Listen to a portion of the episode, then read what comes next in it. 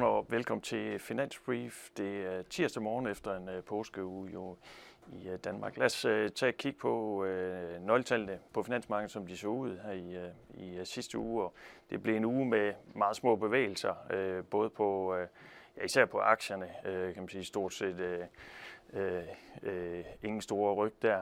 Og ellers lidt ned for randerne i starten af ugen på nogle dårlige nøgletal for USA. Vi havde ISM Service, der kom svagt ud. Vi havde nogle jobåbninger, der var halvsløje, og det gav nogle rentefald. Men så sidst på ugen fik vi så jobrapporten, som egentlig var hæderlig med pæn jobvækst, som så gav nogle rentestigninger igen. Vi kan se den meste bevægelse i tabellen, og sådan set olien, der steg markant jo på de her cut i produktionen fra OPEC, som vi fik sidste mandag, så det var sådan egentlig den væsentligste bevægelse.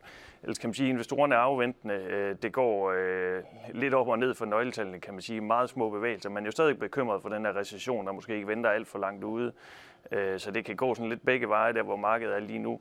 Og vi har jo altså en anbefaling om, man har den her neutrale risiko i porteføljen. Så det er sådan set status nu, og status af tirsdag morgen er egentlig, at de europæiske markeder står til at åbne en lille smule positivt på egentlig en positiv bevægelse fra Asien hen over natten. Men ellers fokus i denne uge vil være inflationstal på onsdag i morgen, altså så detailtal for USA på fredag, og inflationstallene. Jamen, den vil formentlig komme til at se et stort fald i den samlede inflation på, at de her store stigninger fra sidste år falder ud af data. Men det mest interessante er altså den her måned til måned underliggende inflation, hvor vi får det mest rene inflationsmål. Og der tror vi altså stadigvæk på ret pæn stigning i inflationen, som altså kan fastholde, at Fed skal hæve renten i maj. Og ellers detailtaltal fredag. Tallene har jo egentlig været ret gode i 2023, men vi tror på, at der kommer en svækkelse. Spørgsmålet er, om det bliver fredag her for marts. Det får vi se der. Men altså en positiv start på den her uge ligner det i hvert fald for nu. Så have en fortsat god uge.